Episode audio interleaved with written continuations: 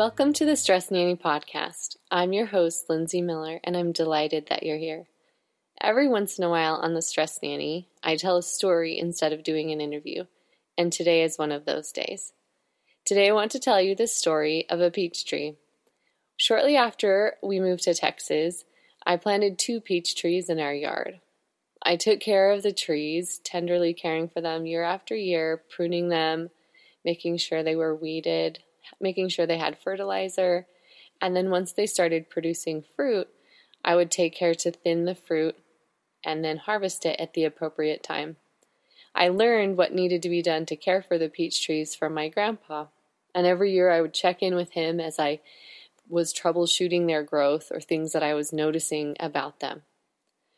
One year, when our daughter was young and we had a puppy, I neglected to prune the tree before it got to the point where it started to flower and blossom.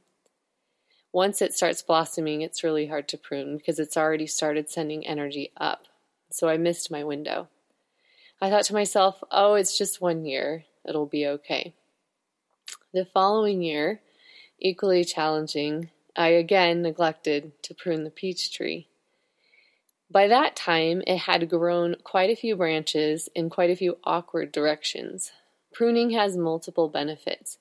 You prune peach trees in order to kind of train them in the direction you want them to grow. You prune them to make the fruit accessible when it's time to harvest. And you also prune them to make the fruit big and sweet.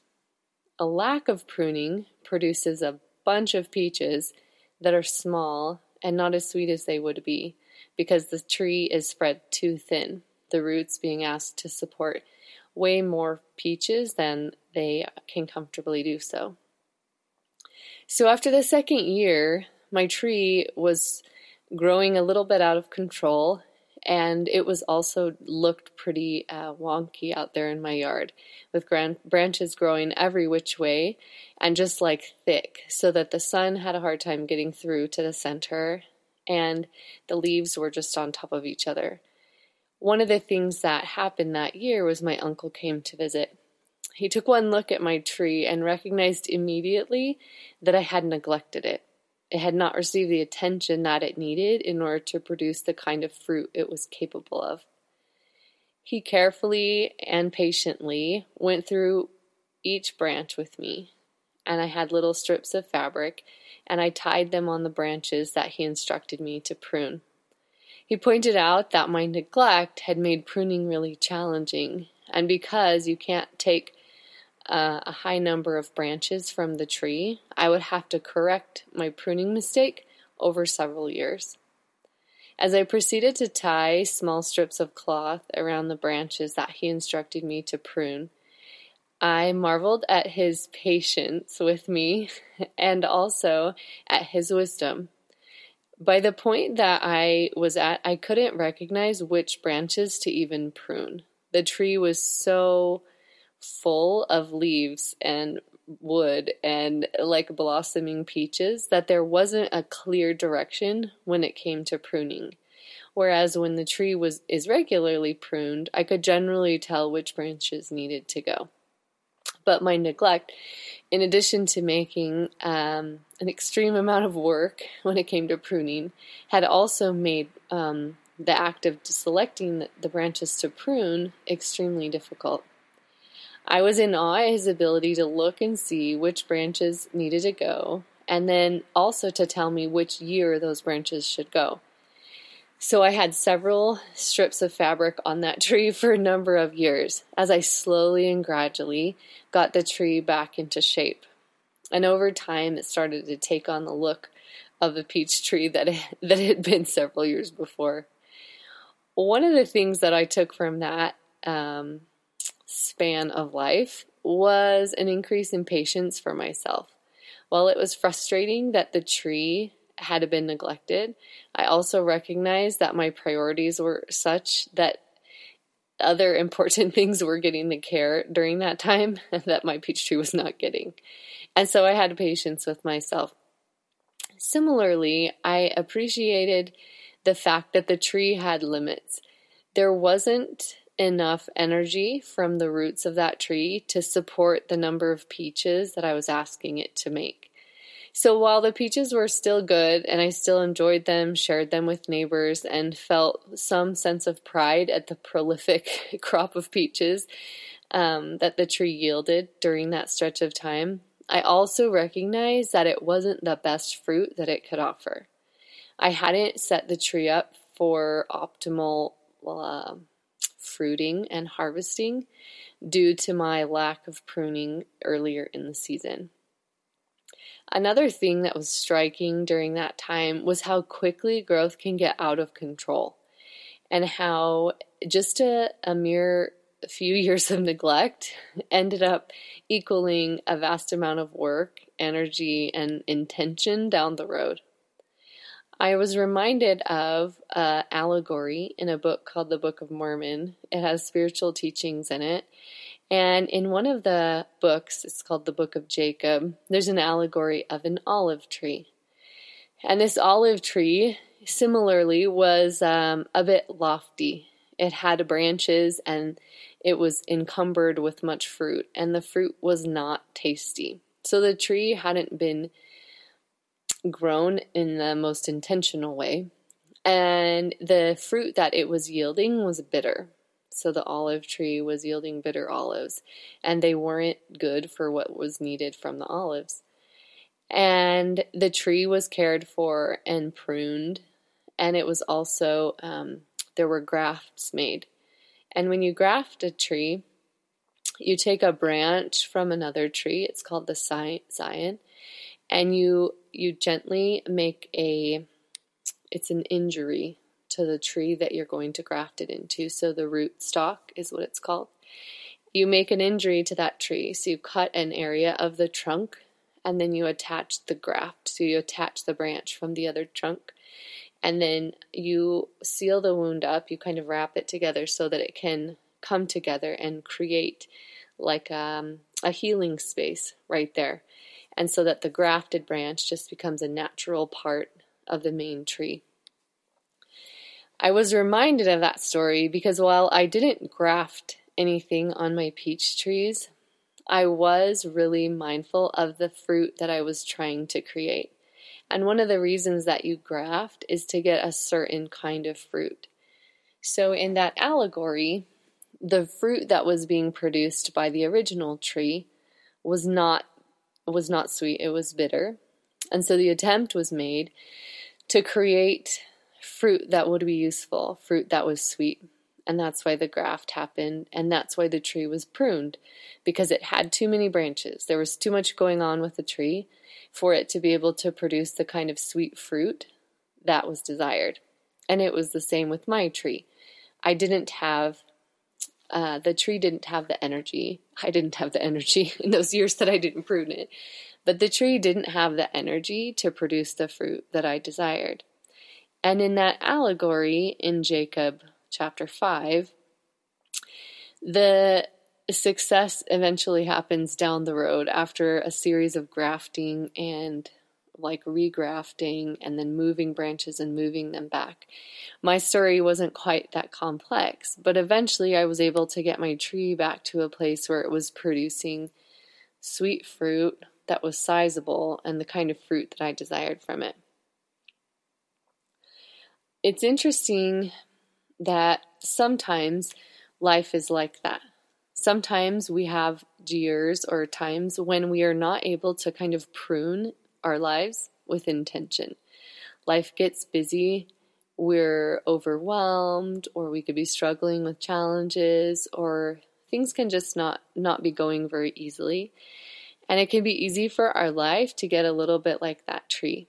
So in in that case it would have been like a life that was encumbered with a lot of things, maybe growth that had been unchecked or practices or habits that were no longer serving and were just creating um, like barriers to the sun, or were taking up energy that wasn't leading to the kind of fruit that that life might desire. So I know in my life I've had those moments where I've had a lack of pruning going on and life got a little crazy and there got to be too many things vying for attention or energy and I wasn't producing the kind of fruit or living the kind of life that I that I would like to. And in those moments, it's interesting to consider what needs to go and then what needs to maybe be grafted in. So, if you contemplate this in terms of your own life and consider your life to be the tree and the beauty or the the things that come from your life to be the fruit. So, whatever you're kind of putting out into the world, whether it's in your words, whether it's in your actions, that's the fruit on your tree. And so often, the roots of our tree, while strong and hardy, can only sustain a certain amount of growth, right? And they can only accommodate a certain um, a certain number of peaches, if you will, in the in the tree. And so we need to be mindful of not only the capability of our roots, but of our intentional efforts to prune and to take the things from our life that aren't producing the fruit that we're looking for, and then to bring in or graft practices, habits, just bits of learning or teaching that are going to produce the fruit that we're looking for. We can do this at intervals like I did, or we can do it regularly, which I also did sometimes. And frequently, life is a little bit of mix of both, where we'll have times where we're pruning regularly and grafting new practices or habits in, and we're really intentional about the fruit that's growing on the tree of our life. Or there are going to be stretches where we kind of lose sight of that big picture and enough is going on that we just are maybe adding a bunch of things all at once or we're just like adding whatever comes our way and we're not being as discerning about it. So, one of the beauties of the practice of grafting and pruning is to maximize the effectiveness of the roots. So, at any given time, while the roots grow every year, at any given time, they have a certain capacity, right? to offer nourishment, strength, and support to the tree. Similarly, the things you're grounded in, the practices that keep you going, your self care, those things have a certain capacity to offer up fruit in your life, right? And so, are you using those roots to their maximum effectiveness? Are you putting the things in your life that are going to maximize the energy that your roots can can offer? Or are you're asking your roots to do more than what they're able to? Are you effectively running faster than you have strength? And do you take a minute every once in a while to kind of take a big picture look and be intentional about the way you're growing that tree that is your life it can be so helpful to have another set of eyes or another person's perspective on that. Just when my uncle came over and was able to see the tree without the guilt that I saw the tree with. and just with more perspective and more wisdom than what I had accumulated to that point, he could identify aspects of that tree that I couldn't see at all. So that's similar to us. If we're if we feel like we're in a quandary and we're a bit overwhelmed about how the tree of our life needs to be pruned or cared for, it can be helpful to ask for an opinion from someone else, a trusted individual, a friend, a coach, a mentor. Someone who has a big picture view, who can be gentle with us, and who can also help our untrained eyes to see how to better utilize the capacity of our roots. So I encourage you this week to gently take stock of your tree and just look at the different ways that you're asking it to produce. Look at the fruit that you're getting and make sure that fruit is in alignment with what you want to be getting. And if it's not, to take one small action toward getting the kind of fruit that you want. And in the moments where it feels overwhelming or frustrating, or when you maybe realize that you haven't been as intentional about your pruning and grafting as you might like to be, just be patient and know that you can, over time, make the corrections necessary and that you can make changes that will lead to beautiful fruit. Just before we moved from our Texas house, um, several years after I had made the final corrections to my peach tree disaster, um, we were getting some of the sweetest peaches that we'd ever gotten. The tree was big and beautiful. It had an open and airy canopy. The fruit was accessible because of the way it was pruned. And I had a knowledge of how to care for the tree that was that had more depth and more wisdom than it had if I had just gently pruned it all along. So even in the moments when it can be frustrating or it can feel challenging, just know that sweet things can come as a result of your efforts. And that any effort to kind of retrain or regrow or graft or prune well, initially it might seem a little hard or it might feel a little rough, it can lead to great things.